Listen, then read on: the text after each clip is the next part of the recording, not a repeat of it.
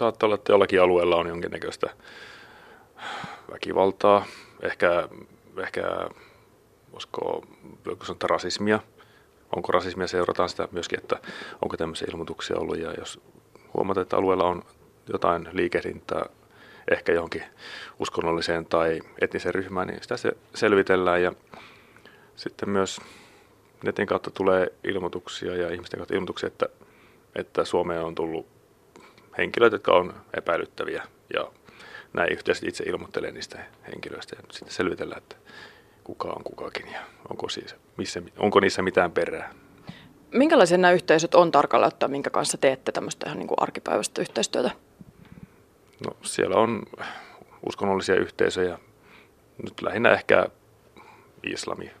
Islam on semmoinen, minkä aika paljon tehdään yhteistyötä, mutta sitten myös muuta tämmöisiä järjestöjä, yhdistyksiä. Muun muassa somali, somaliyhdistyksiä ja somalijärjestöjä ja esimerkiksi. No jos sitten mietitään teidän asiakaskuntaa, niin voiko sanoa jotain sellaista yleistä teidän tyypillisestä asiakkaasta? Onko sellaista? Meidän tyypillinen asiakas on mm, eri kieli- ja kulttuuritaustainen henkilö. Ei, ei voi ehkä yksilöidä, että onko se jostain tietystä maasta. Vaikea aina sanoa, että mistä maasta se on, mutta osa on tullut Suomeen pakolaisena, turvapaikanhakijana.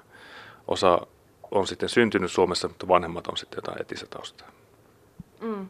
Onko hän nuori, vanha mies, nainen? Kaikkea, kaikkea sitä väliltä.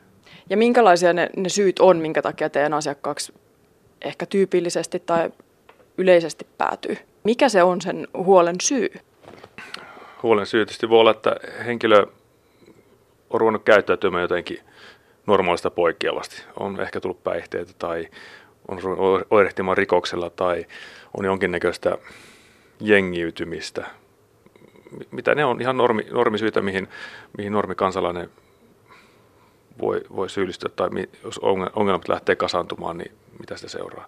Että on se sitten maahanmuuttajataustainen tai kantasuomalainen, niin kyllä ne aika pitkälti ne ongelmasyyt saattaa olla ihan samanlaisia. Mitä sieltä sitten paljastuu, kun sitä lähdetään, lähdetään penkomaan? Minkälaiset asiat on sellaisia, mitkä ammattilaisessa herättää sen huolen, että nyt, nyt tarvitaan oikeasti jotain toimenpiteitä, ja mitkä on sitten taas että mistä tietää, että no, tämä nyt ei ole niin vakavaa? No se selviää sitten, kun sitä henkilöä puhuttaa tai sen kanssa puhuu. Ja totta kai mitä viestiä tulee sieltä yhteisöltä tai omaisilta, sukulaisilta, niin kyllähän silläkin on merkitystä. Että nehän tie, tuntee henkilön paremmin kuin kukaan muu todennäköisesti. Niin kaikki, kaikki ne vaikuttaa ja myös sitten, että onko henkilöllä mitä asiakkuuksia meidän, meidän tota viranomaisiin. Ja kaikki tämmöistä selvitetään siinä puhutuksessa ja kun henkilön kanssa puhutaan. Mitä siinä sanotaan ensimmäisenä, kun, kun sulle tulee joku uusi tapaus ja, ja tapaat ihmisen, kenestä on ehkä puhuttu jossain muussa yhteydessä ja oot kuullut ehkä hänestä jotain, niin mistä siinä lähdetään liikkeelle, kun hän sitten ehkä saapuu tänne poliisitalolle tai missä ikinä, ikinä te tapaattekaan? No ensimmäinen sanotaan yleensä, että sinusta on herännyt huoli ja me haluamme auttaa sinua. No mitä ihminen sanoo siinä kohtaa? No vähän riippuu henkilöstä. Kyllä osa on niin kuin hämmentynyt ja sitten osa voi olla vähän niin kuin ensin vähän niin kuin vasta, että mitä ihmettä, että ei, ei, ei ja sitten, mutta aika hyvin meidän otettu vastaan ja aika harva niin kuin kieltäytyy avusta. Se on, kyllä ihmiset haluaa ottaa apua vastaan, kun sitä tarjotaan hmm. pääsääntöisesti. Minkälaisia asioita te siellä yleensä käydään läpi niissä keskusteluissa, mitä, mitä teillä on? Jos puhutaan nuor, nuorista, nuorista henkilöistä, niin tosiaan se perhetausta ja onko koulua, töitä, minkälainen rahatilanne on, onko asunto, onko, onko ystäviä, sukulaisia ympärillä, minkälainen verkosto siinä ympärillä on. Kyllähän se siitä lähtee perus, perustarpeista. Puhutteko te uskonnoista ja aatteista ja arvomaailmasta?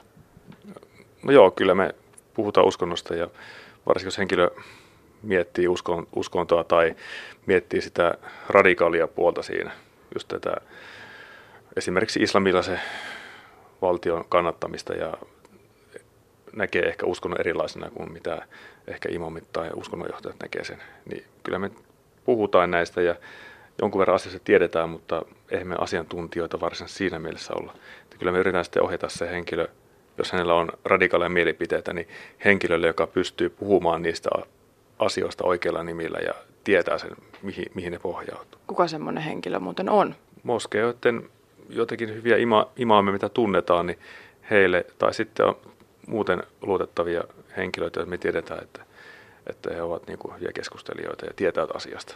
Uskooko yleensä teidän asiakas, kun, kun poliisi sanoo, että nyt tilanne on paha? No ei aina. Että kyllähän se pitää sitä henkilöstä itsestään lähteä. Jos henkilö on riittävän pitkälle jo omaksunut niitä mielipiteitä, niin eihän poliisista mielipidettä pysty noin vaan muuttamaan, että se on pitkä prosessi.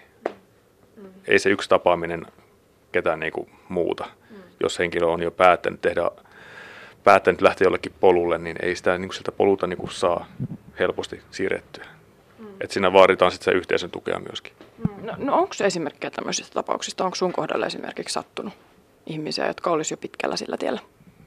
No, vaikka sanoa, että mikä on se, että missä se tie on nyt menossa, mutta, mutta viitteitä tietysti tämmöisen olemassa, että ihmiset on niin kuin, miettii näitä asioita ja ehkä, ehkä sympatiseeraa näitä järjestöjä, kuten ISISistä. Ja ei siinä tarvitse olla mikään Sherlock Holmes, kun katsoo Facebookia, että siellä on mustaa lippua ja asekuvia ja tämmöisiä vastaavia symboleja. Että siellä on avoimia profiileja, mistä, mistä ihmiset näkee ja hyvin paljon tuleekin viestiä siitä, että Facebookissa jollakin on tämmöinen sivusto ja sitten sitä ruvetaan selvittämään, että onko tässä perää.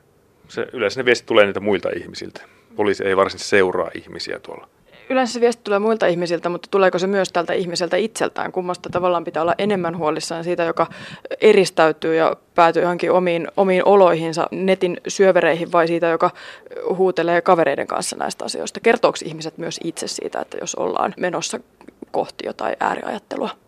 No kyllä se ehkä näkyy siellä keskustelupalstoilla, kerrotaan mielipiteitä, sitä kautta se voi näkyä. Sitten toinen ääripäätistä on ne, jotka ei puhu ja käyttäytyy niin kuin valtavirta, mutta siellä päässänsä miettii ja jossain virtuaalimaailmassa käyntää asioita läpi, eikä kerro niistä ulkopuolisille. Että, että molemmat voi olla hankalia tai vaarallisia, en osaa sitä sanoa.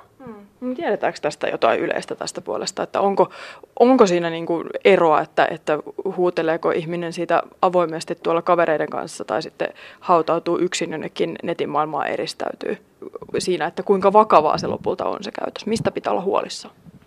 No joo, nämä genrekin on vähän erilaisia, mutta että kyllä niin kuin tiedetään esimerkiksi se, että ne ihmiset, jotka pääsee toteuttamaan itseensä, pääsee purkautumaan, niin ne ei ole niitä, jotka niin kuin tilastojen mukaan todennäköisimmin toteuttaa näitä vakavia tekoja.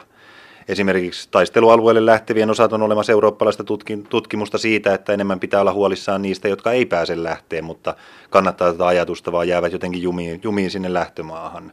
Mutta että nyt kun tässä on puhuttu aika paljon tästä niin kuin uskonnollisesta radikalisoitumisesta, nyt jos puhutaan niin kuin nettimaailmasta ja siitä, että, että hautaudutaan sinne tietokoneen ja netin ääreen, niin nyt me niin kuin siirrytään ehkä puhumaan enemmän tämmöistä niin kouluampujatyyppistä tapauksista, jotka meillä Suomessa on ollut, ollut niitä tapauksia, joista on tullut oikeita vakavia seurauksia.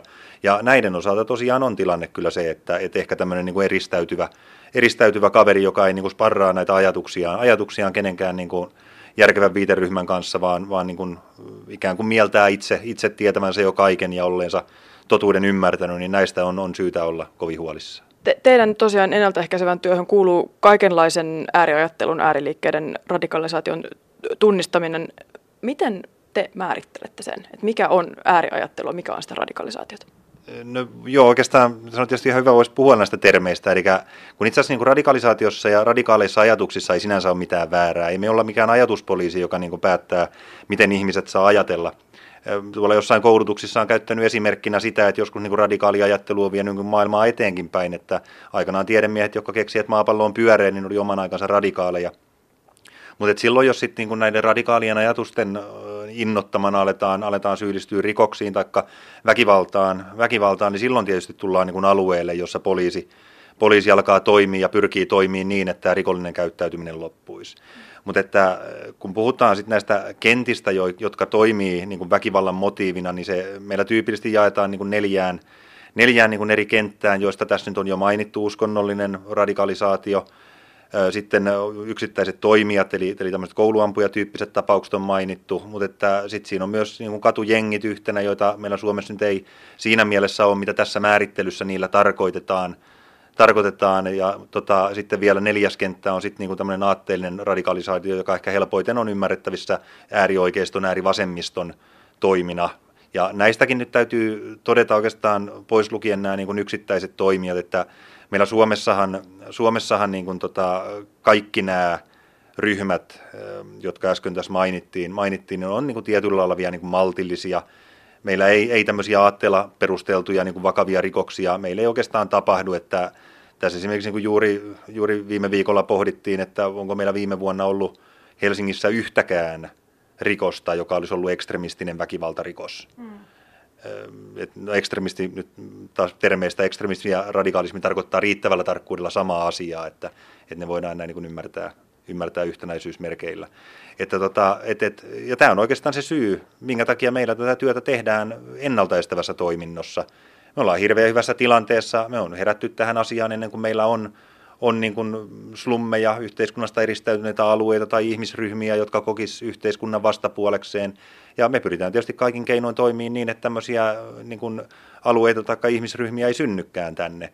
Ja tässä nämä niin kuin Jannen äsken mainitsemat keinot juuri, juuri siitä, että kun jostain herää huoli, me mennään, mennään sinne huolen äärelle, lähestytään niitä niin kuin positiivisin keinoin, katsotaan, miten me voidaan niin kuin parantaa, parantaa niin kuin ihmis, ihmisen niin elinpiiriä, vahvistaa sitä sen sosiaalista ympäristöä, lisätä tämmöistä niin sosiaalista kohesioa, eli yhteenkuuluvaisuuden tunnetta, niin nämä on kaikki siis, niin kuin, joku voisi ihmetellä, että miksi poliisi tämmöistä tekee, tekstö jos sossujen hommaa, mutta tämä on turvallisuustyötä parhaimmillaan.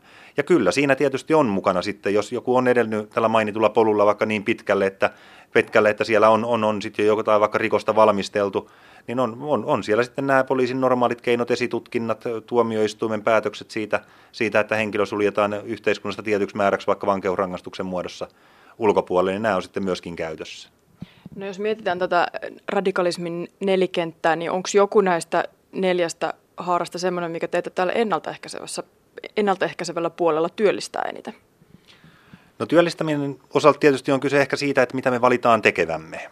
Et, et kyllähän niin kuin maailman aika aina niin kuin vaikuttaa kaikkeen ja esimerkiksi nyt niin kuin tuoreena olleet Pariisin, Pariisin iskut ja muut, niin, muut, niin tota, totta kai ne niin kuin vaikuttaa siihen, että meillä ensinnäkin yleisö havainnoi aika paljon nyt tällä hetkellä esimerkiksi uskonnolliseen radikalisoitumiseen liittyviä asioita, ilmoittaa paljon meille niistä, niistä. Ja totta kai, niin kuin Janne sanoi, me pyritään tietysti selvittämään niitä, niitä asioita, joita, joita niin kuin meille tietoon tulee.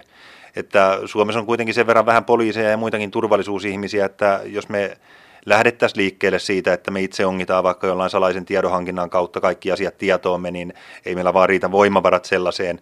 Me voidaan sitä työtä toki jonkun verran tehdä, tehdä ja tota, no, sitäkin tietysti ehkä lähinnä tekee sitten suojelupoliisi, keskusrikospoliisi, poliisi näin päin pois, mutta, tota, mutta, mutta kyllä me ollaan hirveän riippuvaisia siitä, että yhteisöt luottaa meidät, kokee, että ne saa poliisilta heidän tarvitsemansa palvelut ja poliisi on ikään kuin koko kansan ja kaikkien täällä olevien henkilöiden poliisi ja meihin voi luottaa näissä asioissa.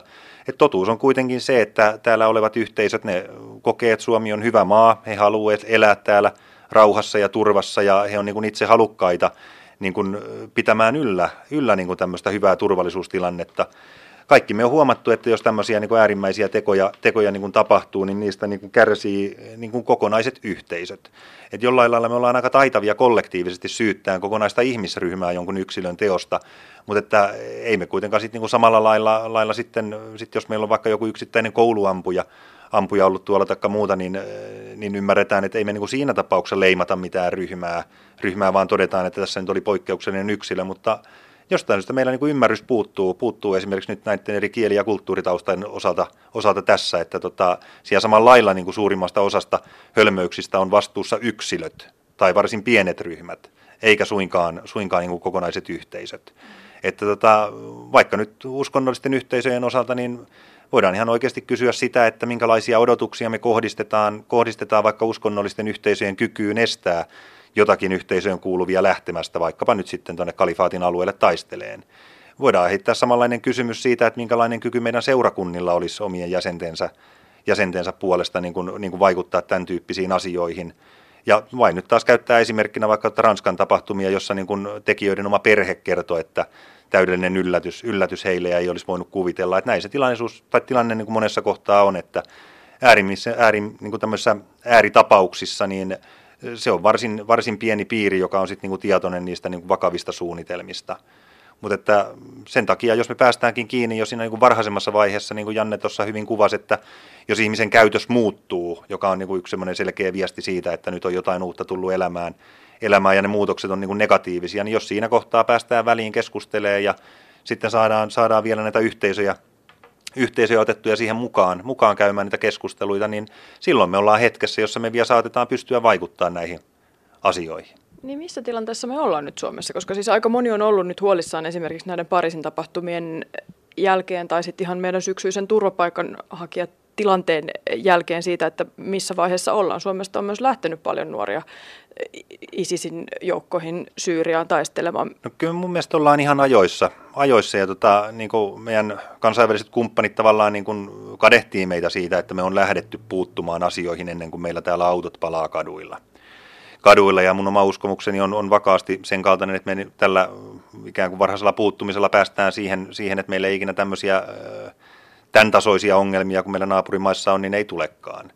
Mutta että tietysti niin kuin suojelupoliisikin on arvioinut ja omasta mielestäni niin kuin ihan oikein, että, että, että niin kuin meillä nyt on, on jollain lailla hieman, hieman kohonnut, kohonnut ehkä riski siitä, että jotakin, jotakin meillä tapahtuu, mutta että edelleen se riski on, niin kuin, on kovin matala. Ja niin kuin oma käsitykseni siitä riskin mataluudesta on, on juuri se, että, että, että niin kuin, toteutuakseen tämmöiset äärimmäiset teot, teot niin kuin yleensä vaatii sen yhteiskunnan niin kuin sisällä olevan ryhmän, joka on tyytymätön yhteiskuntaan. Ja nyt jos meitä vaikka verrataan nyt sitten vaikka, vaikka, niin kuin, no, vaikka Ranskaan tai Britanniaan, Britanniaan, niin tota, Suomi on kuitenkin, kuitenkin maa, jossa olevat yhteisöt on, on, on niin kuin sitä mieltä, että me, tämä maa on hyvä – ja tämä halutaan pitää hyvänä ja turvallisena paikkana. Kun taas sitten Euroopasta löytyy maita, jotka, jotka tota, tekee, tekee sotilastoimia tuolla arabimaiden alueella ja siellä voi olla jonkun maassa olevan ihmisen sukulainen, joka on saanut pommituksissa surmansa ja tämä nyt maassa oleva ihminen alkaa näkeen, että, että, että miten nyt hänen veroeurojaan käytetään siihen, että niillä ostetaan pommeja, joita pudotetaan hänen perheensä niskaa ja kokee tällä lailla niin kuin, niin kuin voimakasta yhteiskuntavastaisuutta.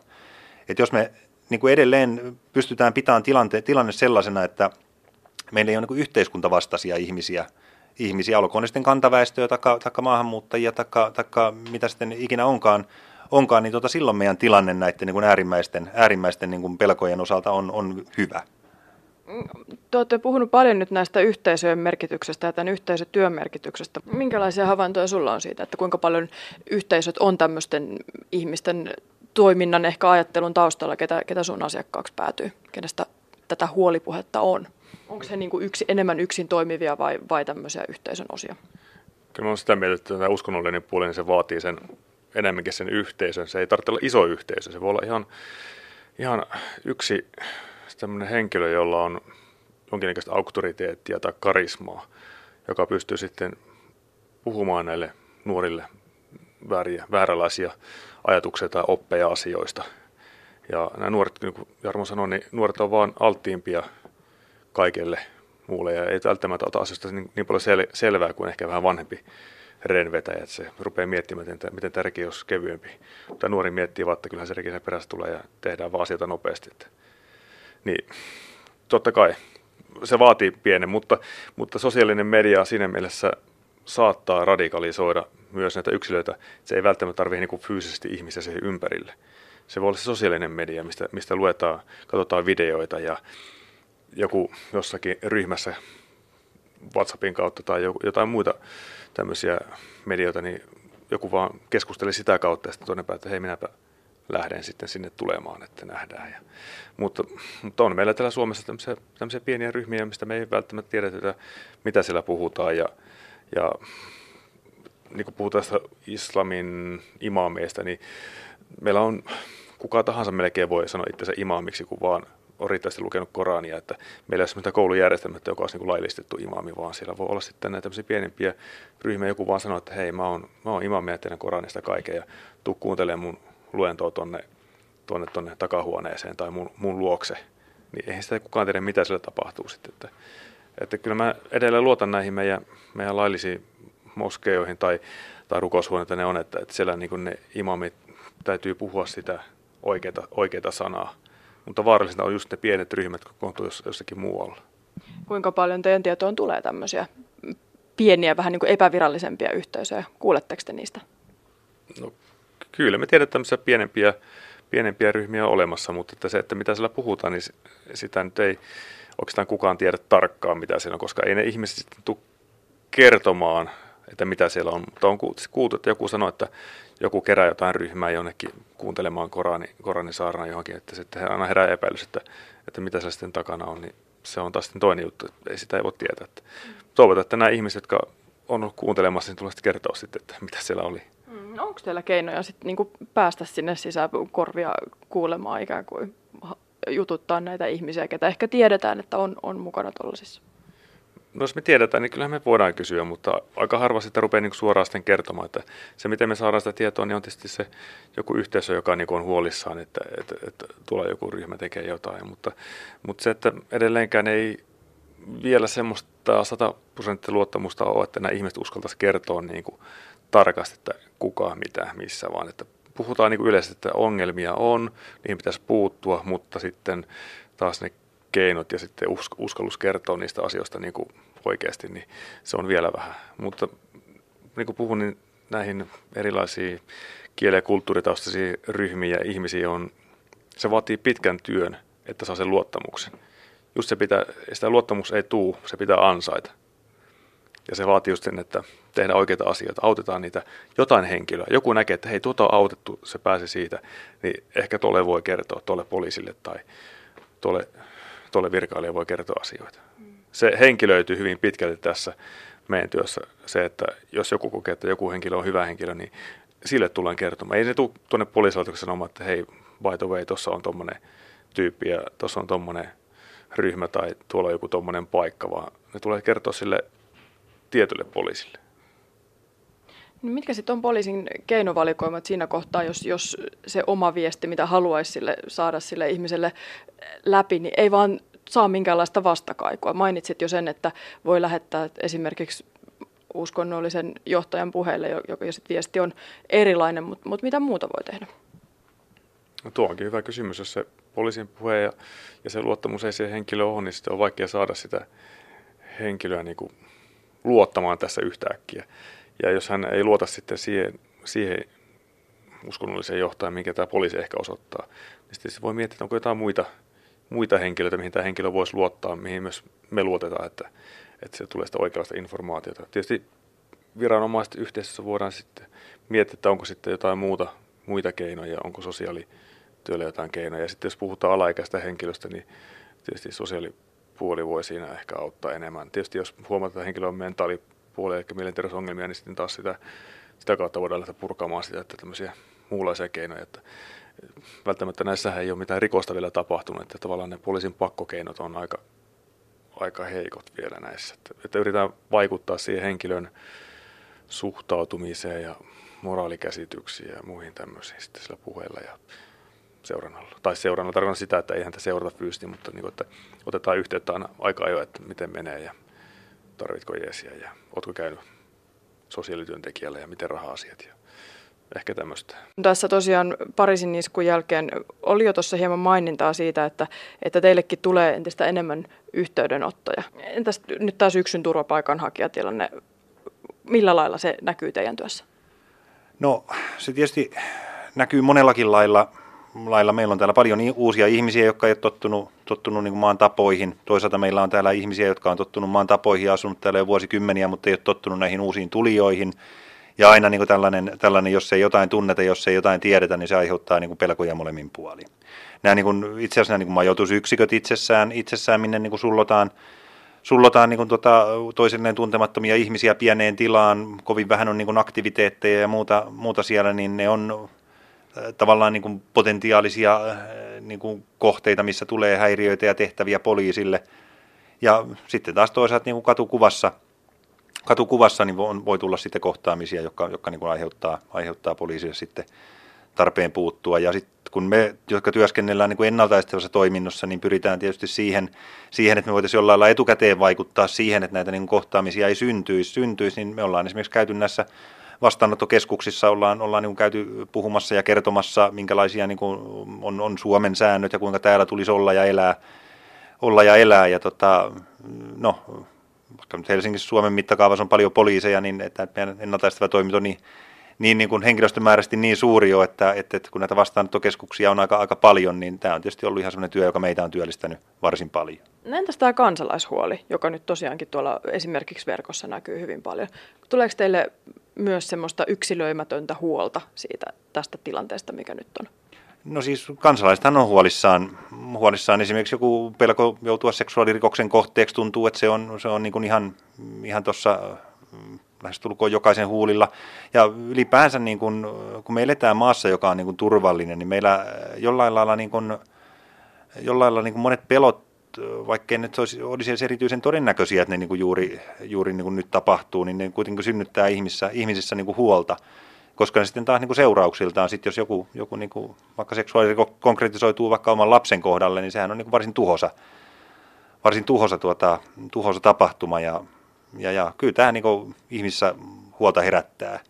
Mutta taas niin kuin, mä ymmärrän sen huolen, mutta sitten mä kehottaisin kuitenkin sit sen lisäksi, että on huolissaan, niin kaikkia miettii sitä, että, että, että miten, miten sitten niin parhaiten voitaisiin päästä siihen tilanteeseen, tilanteeseen että näitä niin kuin rikoksia ei tapahtuisi. Tapahtuisi. Ja se keskustelu monesti niin kuin julkisuudesta sitten niin kuin puuttuu, että, että ne vastaukset on sitten sen kaltaisia, että, että, rajat kiinni tai, kiinni, taikka, taikka sitten suljetaan jotkut, jotkut ihmiset johonkin paikkaan, taikka, taikka sitten pitää järjestää suunnilleen vartiot joka paikkaan tai, tai muuta, että, että et, et, et tavallaan se niin kuin ratkaisukeskeinen keskustelu, niin sitä mä ehkä toivoisin itse, itse tuonne vielä enemmän. Mm. Mitä nyt voi sanoa sellaiselle ihmiselle, joka on esimerkiksi huolissaan omasta perheenjäsenestään tai omasta läheisestään siinä mielessä, että et, et hän voisi lähteä tämmöiseen ääriajatteluun mukaan? Toki jokainen voi niin kuin omissa voimavarojensa rajoissa ja osaamisensa rajoissa voi niin kuin pyrkiä itsekin vaikuttamaan positiivisesti turvallisuuskehitykseen.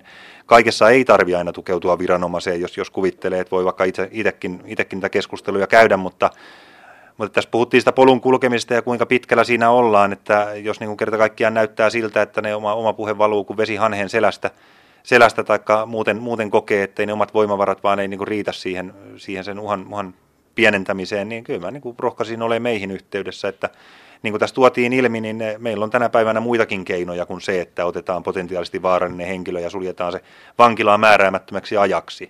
Eli meillä on ihan oikeasti meillä on niin kuin ratkaisukykyä kykyä ja niin kuin mahdollisuus tarjota niitä niin kuin positiivisia keinoja, joilla voidaan vaikuttaa niihin, niihin niin kuin syihin, jotka alun perin on sitten altistanut ihmistä tämmöisille radikaaleille ajatuksille.